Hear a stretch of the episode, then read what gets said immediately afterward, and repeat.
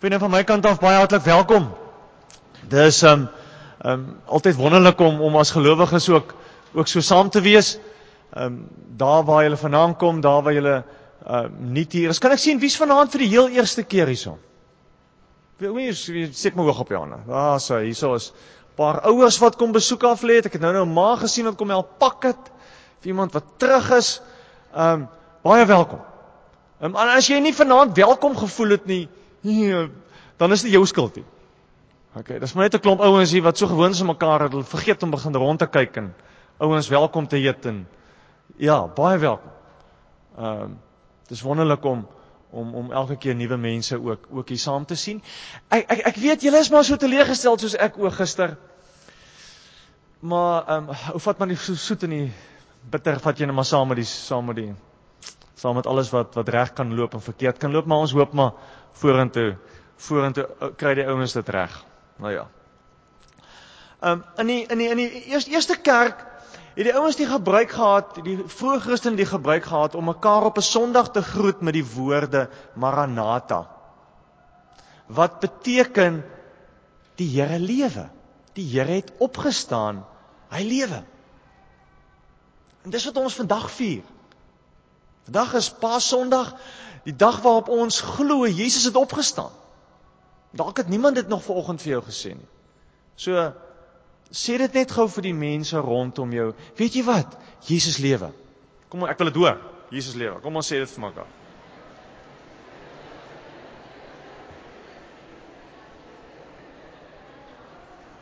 Vanoggend het dit bietjie moeiliker gegaan. Ek weet nie, lyk my die oggend is die ouens nie nog lekker wakker nie, maar dan bietjie beter. Sien, dis om iets groots waaroor ons kan opgewonde wees. Jesus lewe. Ehm, um, is dit ergens hoef ons nie na 'n graf toe te gaan en blom op die graf te gaan sit nie. Hy sê dan, hy's lewe. Hy sê, dis wat ons glo. Vriende, ons ons ons gaan vanaand saam lees uit Johannes 20, maar voordat ons gaan saam lees, kom ons kom ons bid saam. Ons bid die Here se seën af ook op hierdie stukkie woord wat ons vanaand met mekaar moet deel. Kom ons raak staan.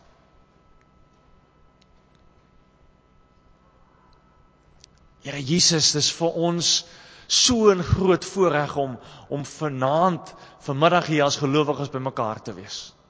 Here, ek weet elkeen wat gekom het, het, het soveel moeite gedoen om hier te wees. Here, daar's soveel, daar's soveel ander goed wat mens kan doen as die son in Londen skyn. En tog is die mense wat gekies het om hier te wees, Here. En ek wil U naam kom groot maak. Want Here, dis U wat in ons werk. Here, dis U wat lewe en en dis U wat in ons harte behoefte plaas aan medegelowiges, aan aan mense wat soos ons voel oor U. Dis U wat in ons harte begeerte wakker maak om om kerk toe te kom. Here, en as ons vandag hier opstanding vier, dan dan is dit vir ons die hoogtepunt in ons kerklike jaar, Here. Dit is baie belangriker as Kersfees se liggies. Baie belangriker as as Vrydag se se hartseer. Here, dis die opwinding van lewe. Want U lewe. Here, dis die een saak wat wat ons geloof anders maak as enige ander geloof. Ons het 'n Here wat die dood oorwin het. Ons het 'n Here wat deurgebreek het. Dit wat mense vashou en mense terughou en dit wat mense bang maak.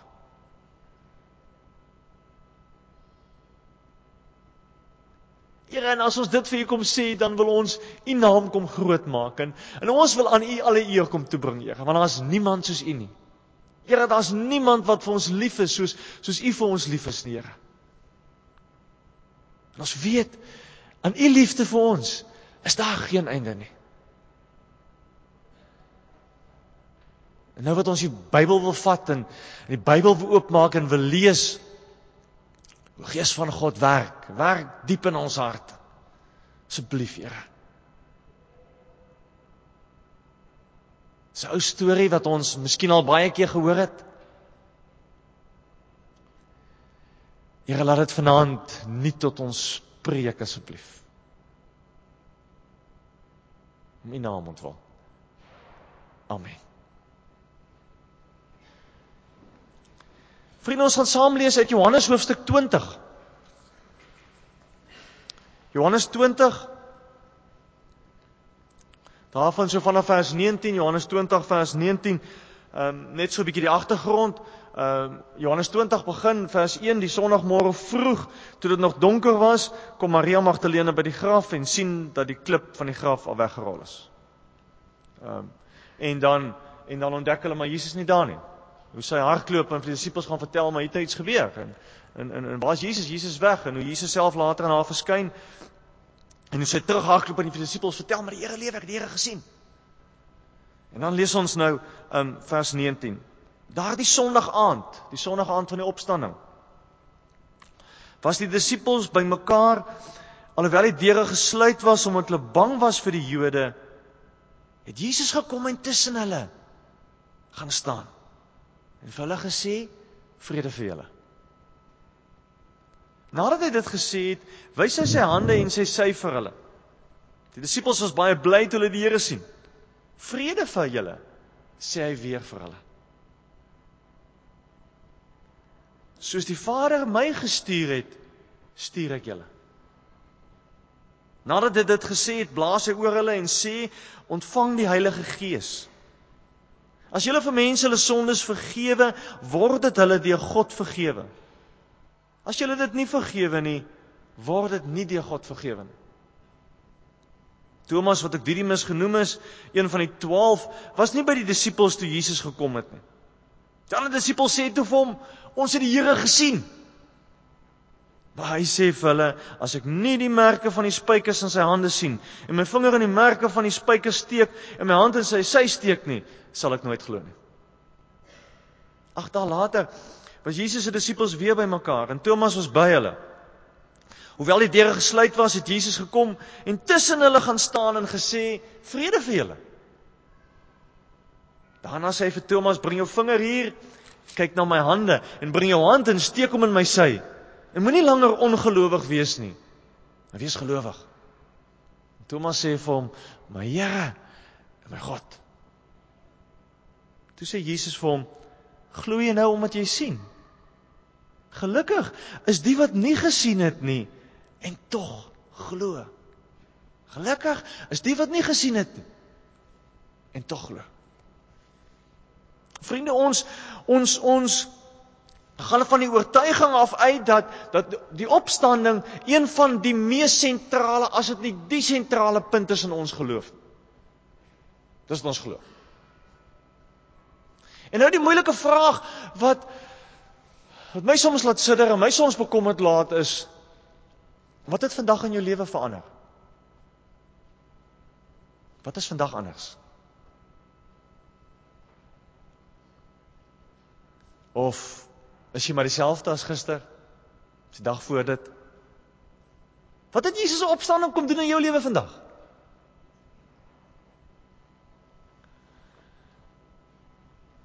Ek ek is bevrees dat soos baie ander goed in ons geloof dit hierdie geestelike event word wat waarna ons soms so gewoond is dat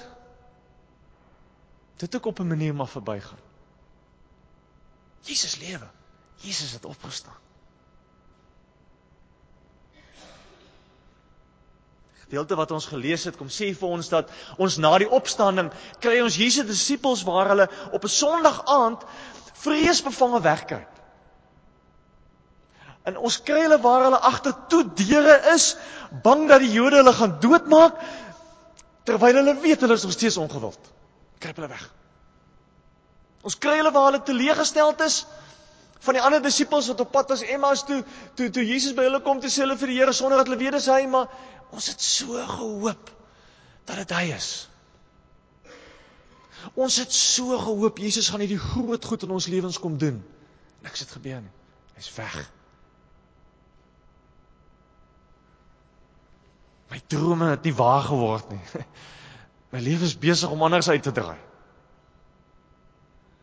Ons ons ons, ons kry 'n klompie disippels bymekaar wat taamlik verward is want want verskillende stories het hulle by uitgekom. Onder andere stories van 'n klomp vrouens wat daarop aandring dat hulle wel Jesus gesien het. Nou julle ken stories van vrouens. Soms moeilik om altyd te weet moet ek hulle glo, moet ek hulle nie glo nie. Jammer, meisies. Ehm uh, Stories wat wat, wat hulle de mekaar maak. Wat maak ons hiermee? Wat maak ons hiermee? Ons ons kry hulle waar by mekaar is en dan is Thomas nie daar nie. Om een of ander rede het Thomas gesê: "Man los my uit." Dalk was hy die meeste teleeggesteld van almal. Dalk dalk was Thomas die ou gewees wat wat die deur gaan toemaak het en in 'n hoekie gaan sit het en besluit het man ek sal hierdie goed self deurwerk. Los my uit.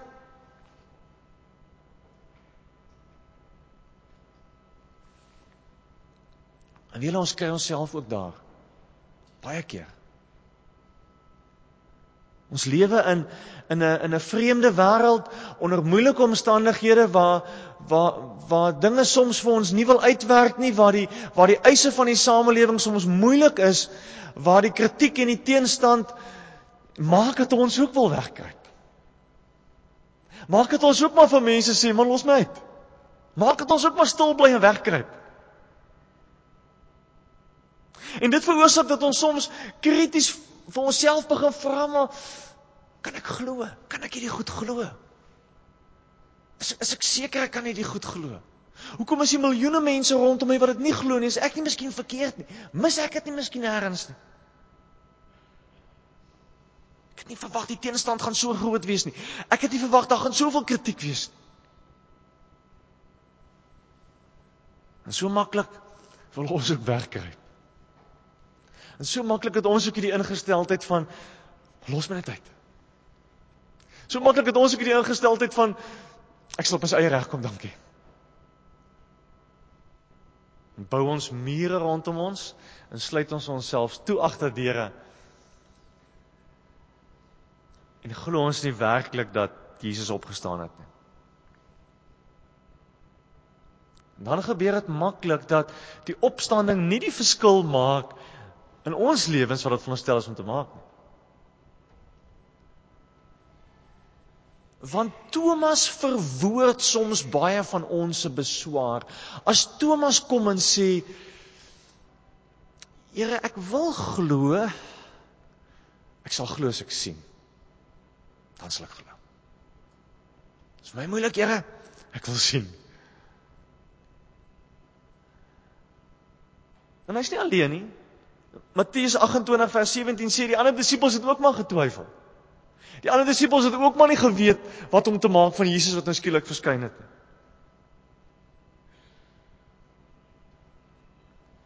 Want soos Thomas is dit baie moeilik om om om te bly hoop as 'n klomp sekerhede rondom ons in duie stort. En as 'n klomp goed nie meer in plek is waarvan ek seker was nie. Wat glo ek dan?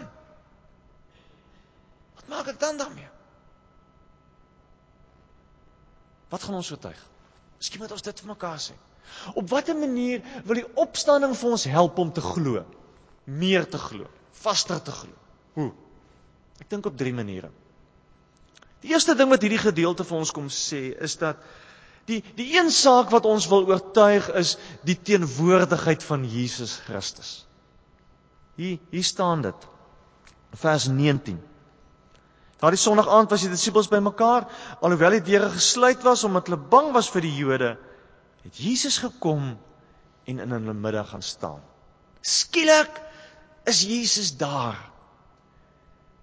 Skielik kom Jesus en breek deur deur al hulle grense en 'n beperking, deur hulle stoutste verwagtinge.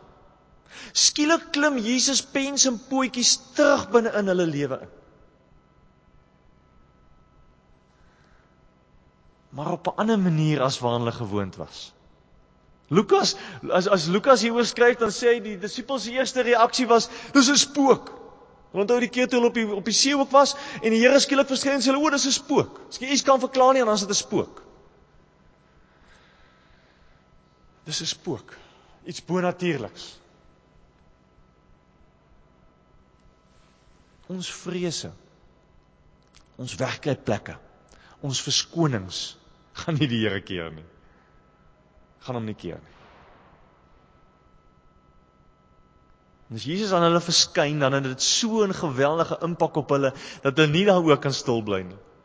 As hulle by Thomas daai later daai aand by Thomas kom, dan sê hulle nie vir Thomas, "Thomas, waar was jy gewees? Hoekom was jy nie daar nie?" Nee, wat hulle vir Thomas sê is, "Thomas, Ons het die Here gesien. Ons het die Here gesien, die Here lewe. En selfs Thomas as as as as 'n week later die Here op 'n Sondag aand aan Thomas verskyn, dan is Thomas se eerste antwoord: "My Here en my God, Here, U lewe." Dis 'n werklikheid. Skielik skielik skuif hulle fokus weg van hulle vrees en weg van hulle bekommernis af na die Here wat lewe.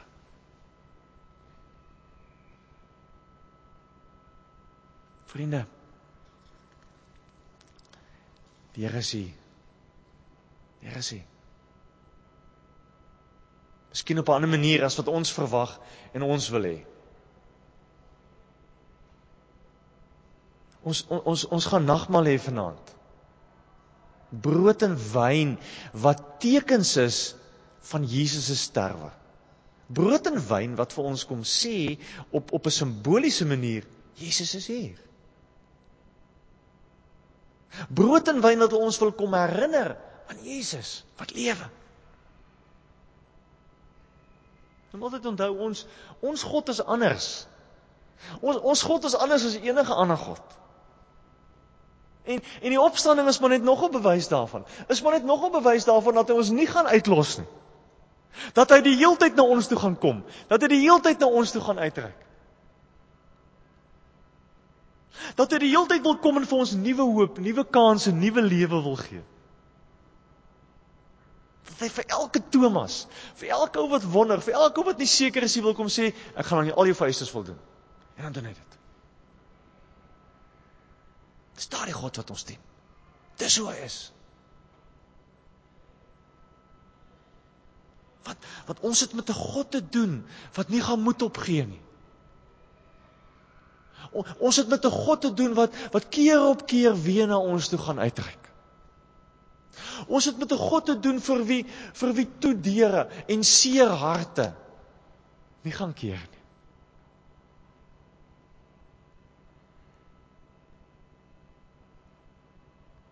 Ons het met 'n God te doen wat bereid is om agteroor te buig om ons te akkommodeer. Hy sê vir Thomas: "Kom Thomas, hierso." Steek jou vinger in die gate. Vat jou hand, steek hom in my sy. Gaan jy nou glo? Ek weet nie wat jou vereistes nie. Ek weet nie, ek weet nie wat jou voorwaardes wanneer jy sal glo nie. Net nou maar net die Here kom kom maak dit waar. Net nou maar net die Here kom voldoen aan al jou voorwaardes gaan jy dan glo? Gaan jy dan glo? Vriende,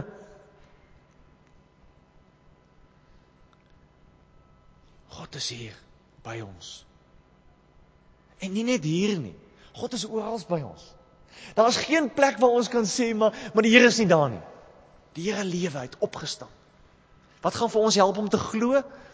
Die oortuiging dat Jesus lewe en Jesus die heeltyd by ons is. Dit gaan vir jou help. Maak nie saak waar jy is nie. Maak nie saak waar jy wegkruip nie.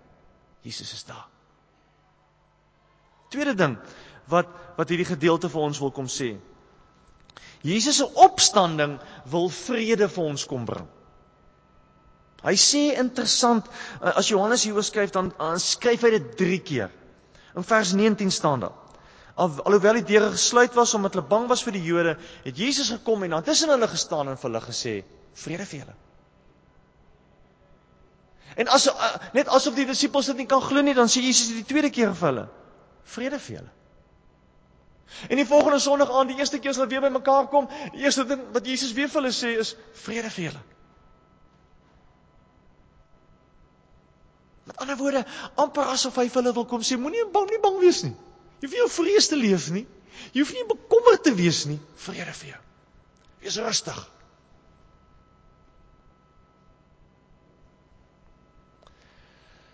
So maklik kan kan 'n wêreld waarin ons leef. So maklik kan 'n klomp vrae wat wat aan ons knaag. So maklik kan onsekerheid oor môre. So maklik kan vrees oor ons mense in Suid-Afrika. So maklik kan bekommernis oor die pad vorentoe 'n klomp vrede in ons lewe kom steel. En kom maak dit ons teen omstandighede en goed vaskyk. Daarom kom sê die Here vir julle vrede. Ek ek wil diep binne in jou 'n verskil kom maak. Dis kom die Heilige Gees uitgestaat word. Om om diep binne in ons te kom werk. Om diep binne in ons 'n stuk oortuiging en 'n stuk in 'n stuk sekerheid vir ons te kom gee. Pas of Jesus wil kom sê, "Wie julle? Ek ek ek verstaan waar julle is. Ek verstaan julle bekommernis oor die deure wat gesluit is. Ek verstaan hoe julle voel oor hierdie Jode wat julle wil doodmaak. Ek verstaan dit. Ek ek verstaan hoe julle voel oor hierdie wêreld waarin julle moet lewe. Ek verstaan dit. En dan is dit nie 'n vrede wat wat wat die tipiese vrede wat ons in die wêreld kry nie. Dis nie een of ander wapenstilstand wat onderhandel moet word en troepe moet op 'n kol teruggetrek moet word en uiteindelik is daar 'n kamptige vrede nie. Dis nie daai vrede nie. Dis 'n oortuiging wat diep binne in ons begin groei dat Jesus lewe. Dis daai vrede wat ons van praat. 'n Oortuiging wat wat wat wat wat baie langer in ons lewens 'n impak gaan hê. Dis dis dis 'n oortuiging wat wat nie gaan maak dat ons nie spanning en en en en, en nie onsekerheid gaan hê nie. Ons gaan dit nog steeds hê. Maar maar onder dit is daar die sekerheid, die die vastigheid van my Here lewe. My Here lewe. Vriende, is nie goedkoop vrede nie. Jesus se lewe gekos. En dis nie 'n goedkoop alles kom altyd reg formulietjie nie hierdie nie. Dis Jesus se lewe wat hier op die spel is.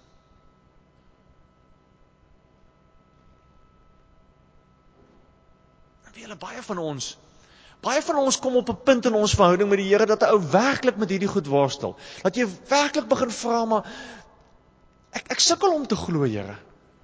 Hier's 'n klomp goed wat my geloof kom steel, Here. Wat maak ek hiermee? Hoekom begin ek? Hoekom begin ek backslide? Hoekom hoekom bid ek teen die dak vas, Here?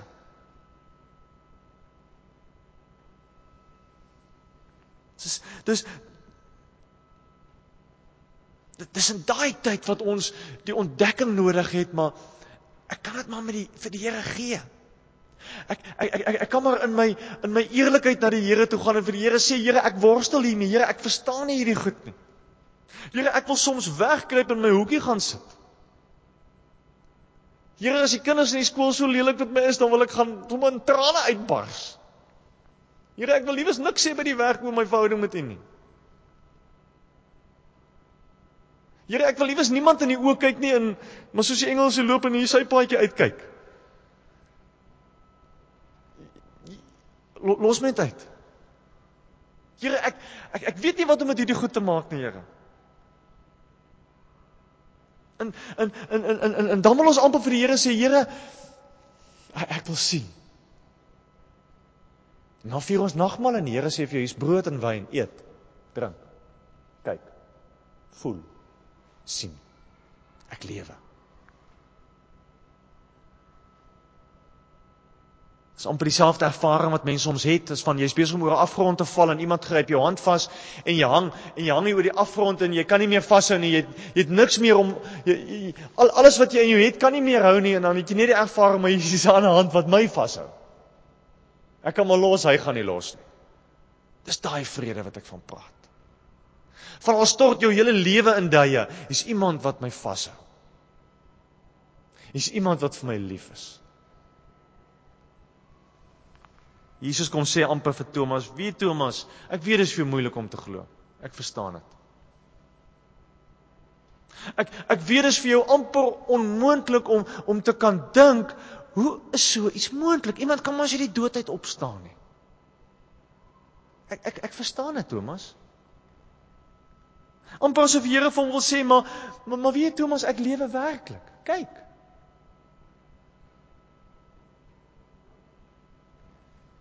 Ek wil aan al jou vereistes voldoen. Bring jou hand. Kyk, hier is die merke.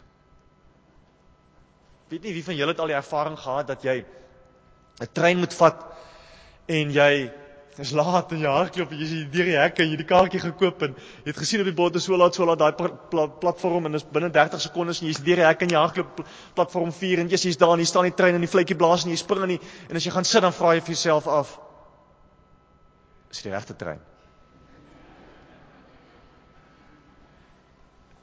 En jy begin rondom jou kyk en jy sien maar Jesus ek sien nou hierso op vreemde plekke ek het nog nie hierdie plekke gesien nie is dit die regte trein? Jy het net maar die verkeerde trein gevat. Jy waar's die konnektie in hoe in in in ja, daai daai spanning en daai onsekerheid borrel in jou lewe op en kry net so knop op jou maag. En dan sê jy vir jouself maar ek ek onthou toe ek al gekom het het ek gekyk op die bord het dit daar gestaan. Ehm um, dat dat gestaan dat ehm um, Birmingham daar gestaan, platform 4. Tuig daarvan ek het daar sien staan. En as jy so 'n bietjie rustiger. En dan kom dit maar weer terug van as jy seker is regte trein. Want as jy verkeerde trein is, is jou hele dag in sy kanon in. En dan sê jy weer vir jouself, ek het dit daar sien staan, dit het daar gestaan. Dit is soms so geloof werk. Ons is op hierdie trein. En ons wonder soms vir onsself, is ons op die regte trein? As ek hier rondom my kyk, gelyk dit bietjie vreemd vir my. Dan is al hierdie onsekerheid by maar en, en glo ek reg? En dan moet ons kan teruggaan en kan sê maar dit het daar gestaan, ek het dit gesien. Gaan nie ook voel nie.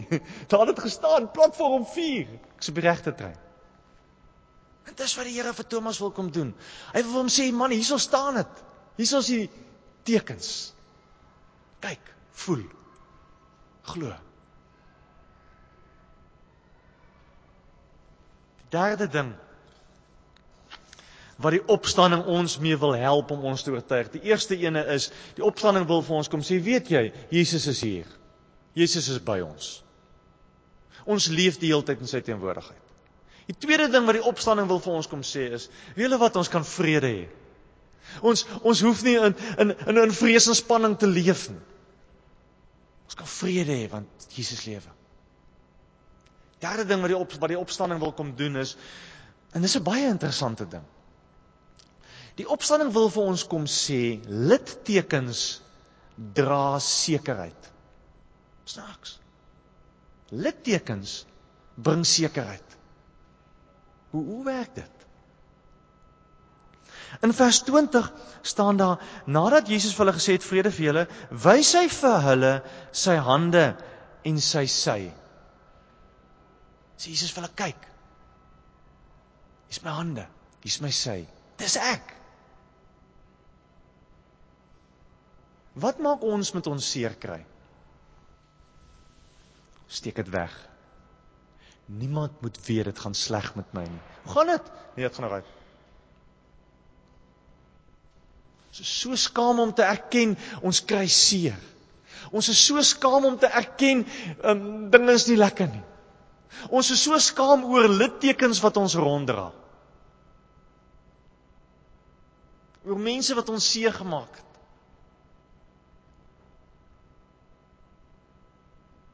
Jesus kom sê vir ons, weet julle wat? Die littekens het baie meer krag as wat ons ooit gedink het. Hoef dit nie weg te steek nie. Dis die bewys dat ek lewe. Want want want die pyn gaan weg. Die litteken sit nog steeds daar as herinnering. Om vir ons te kom sê maar Jesus het gesterwe, maar hy lewe. Jesus Jesus se littekens is vir ons die herinnering dat mense hom seë gemaak het, dat mense hom doodgemaak het, dat mense hom verneder het, dat mense hom te nagekom het. Die littekens wil ons kom herinner aan die wreedste gebeurtenis wat ooit plaasgevind het. Aan die wonderlikste gebeurtenis wat ooit plaasgevind het. En dis hierdie littekens wat die disippels oortuig. Wat hulle sê, ja, Jesus lewe. Kyk daar, daar, daar is die tekens daarvan. Brood en wyn is tekens wat ons wil kom herinner dat Jesus lewe. Presies dieselfde. Ons ons seerplekke wat ons wegsteek is bewyse dat die Here in ons lewens gaan werk. en lewe gaan bring daarin. Is juis tekens dat die Here ons wil sterker maak. Tekens dat die Here lewe wil bring in jou lewe. Hoop om dit weg te steek. Hoop om skaam te wees ouer. Hoop.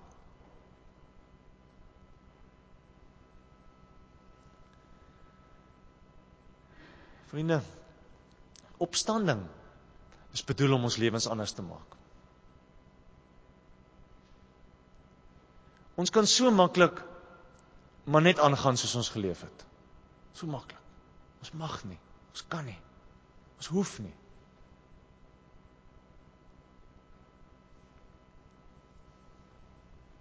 Jesus doen 'n baie interessante ding. Wat gebeur gewoonlik in in traumatiese situasies? Val ons gewoonlik terug op op die stukkie supportstelsel wat ons het. En in Engeland het ek dit baie goed gesien. En en en ek sien dit die hele tyd tot my bekommernis hier in die kerk. As ons as ons hier aankom dan, dan dan is die eerste enigste ding of die eerste ding in ons kop is jy ek moet hier oorleef. Hier is die maklik om te oorleef. En en wat ons dan doen is is dan dan soek ons 'n klompie mede-Christene op. Dit is fantasties. Ons kom kerk toe en weet jy, hier's 'n klompie mense wat gaan verstaan, wat my gaan ons wat my gaan ondersteun en vir my support en en vir my gaan help om te oorlewe en en daar kom ek agter ja, ek's okay. Ek ek het hierdie groot vriende rondom my en ek's alright. Dis wat die disippels doen. Jesus opstaan hulle lewens in duie stort dan dan soek hulle mekaar op. En sê hulle ja, ons ons is okay, ons gaan dit maak. Ons moet ons moet net net mekaar help. Jesus doen 'n interessante ding. Hy sê vir hulle vers 21. Vrede vir hulle, vrede vir julle sê hy weer vir hulle. Soos die Vader my gestuur het, stuur ek julle. Jesus sê nie, julle wat, julle moet nou mekaar baie baie mooi ondersteun nie. Julle wat, julle moet nou, julle moet nou al julle mense net mooi bymekaar kry en mooi bymekaar hou en dan gaan julle hierdie deur hierdie moeilike ding gaan julle kom. Hy stuur hulle uit. Hy sê vir hulle wat? Julle moet 'n verskil gemaak in die wêreld. Soms my bekommernis is ons oor ons kerk hier. O, solank ek kerk het, so, as so, op Sondag is daar dan 'n klompie Suid-Afrikaners wat saam met my kan bid. Ek het al met dieselfde groep een keer 'n week wat my aan die gang hou. Ons kan nie so leef nie. Dis nie die Here se plan nie. Die Here se plan is 'n wêreld wat moet hoor, 'n wêreld wat moet weet. Kinders in jou klas wat moet weet. Ouens wat saam met jou werk wat moet weet. Ouens op die tube wat moet weet. Ek sit nou eendag op die trein hier onder van die suide af boontoe. Nou, ehm um, heel dag op die trein, nou moet ek maar sit en werk en ek het nou my Bybel hier aan die kant en nou sit en werk ek nou maar aan 'n preek of 'n Bybelstudie een so iets tipe geding as ons dit doen nie doen. Ehm um, werk ek in die ding, werk ek in die ding in. Dis so vier sitplekke en daar sit so 'n meisietjie wat sit en lees en sy's in haar eie wêreld en ken mos hierdie ou en elkeen mos sy eie wêreldjie hierso. En die volgende oomblik kom sit hier 'n ou, maar jy kan sommer sien dis iets anders in die ou. Jesus hy kom sit hier en boef maak hy sy Bybel net so oop op die tafel en hy kyk na die gilt en sê vir haar, "Um, do you believe?" Ek dink, "Wat die hel is die ou se storie?" Waar kom deel vandaan? Hier is hom maat in die ou vat haar. Jesus hy trek sommer my en begin my praat oor die Here, net so toef toef toef toef toef. Eventueel kom dit uit die ou as Amerikaners sou kon verwag het as my die wat ek dit gedoen. Maar maar wie ek het daar gesit en ek het myself gevra Hoekom is ons so bang of skaam om te praat oor dit wat 'n lewensoortuiging is? Nee, solank ek my mense het wat my bietjie kan support as ek okay. Kan nie, kan nie. Verstaan ons kerk verkeerd. As jy vanaand om 'n verkeerde rede sê, vir 'n ander kerk soek kerk is bedoel vir die wêreld. Jesus stuur hulle uit. In hulle grootste bekommernis, toe hulle lewe in toe hulle wêreld in die duie stort, stuur die Here hulle. Sê vir hulle gaan. Gaan maak 'n verskil in die wêreld. Loop die vreemde vrees aan Jan 'n wêreld in. Want ek is by jou, onthou dit. Ek gee vir jou vrede. Dit die seer wat hulle aan jou gaan maak, gaan jou net sterker maak. Gaan getuies wees dat ek lewe.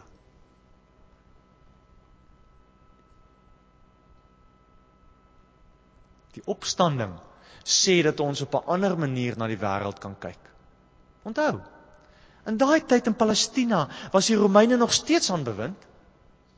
Daai Sondag aand het die Joodse leiers nie opgehou om die disippels te vervolg nie. Hou lees later dat 'n klomp van hulle doodgemaak is. Dis nie asof die wêreld skielik omgeval het en gesê, "Ja, is almal glo, alles werk nou reg maklik vir ons uit nie." Ek lees niks daarvan in die Bybel. Dood en boosheid en seer kry is nog steeds deel van ons lewens. Maar as iemand groter deel van ons lewens.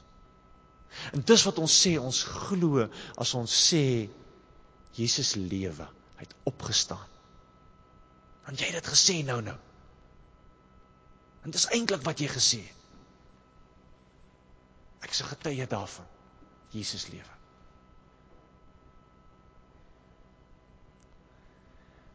En wie hulle, ek wil afsluit. Ons hoef nie alles te verstaan nie. Ons hoef nie te sien nie. Partykeer gaan ons nie sien nie.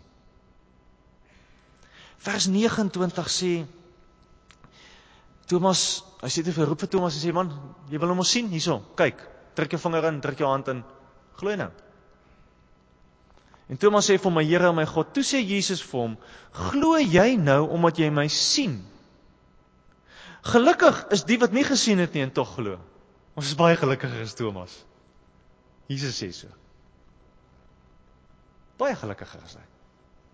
Want ons glo sonder dat ons gesien het. 'n Wêreld die buite kan glo sonder dat hulle hoef te sien. Want Jesus lewe. Ons Vader. Dankie dat U hier is, Here. Dankie dat ons kan weet dat U lewe. Here dat ons ons bekommernisse in, in ons lewens wat in duie stort en ons moeilike goed op ons pad vanaand maar net weer vir U kan kom gee en kan weet dat U ook daar gaan staan by ons. En vir ons gaan vrede gee. Diep diep binne in ons hart. En vir ons 'n oortuiging gaan gee maar maar Here lewe. Here, dankie dat U toegelaat het dat hulle U aan die kruis vaslaan.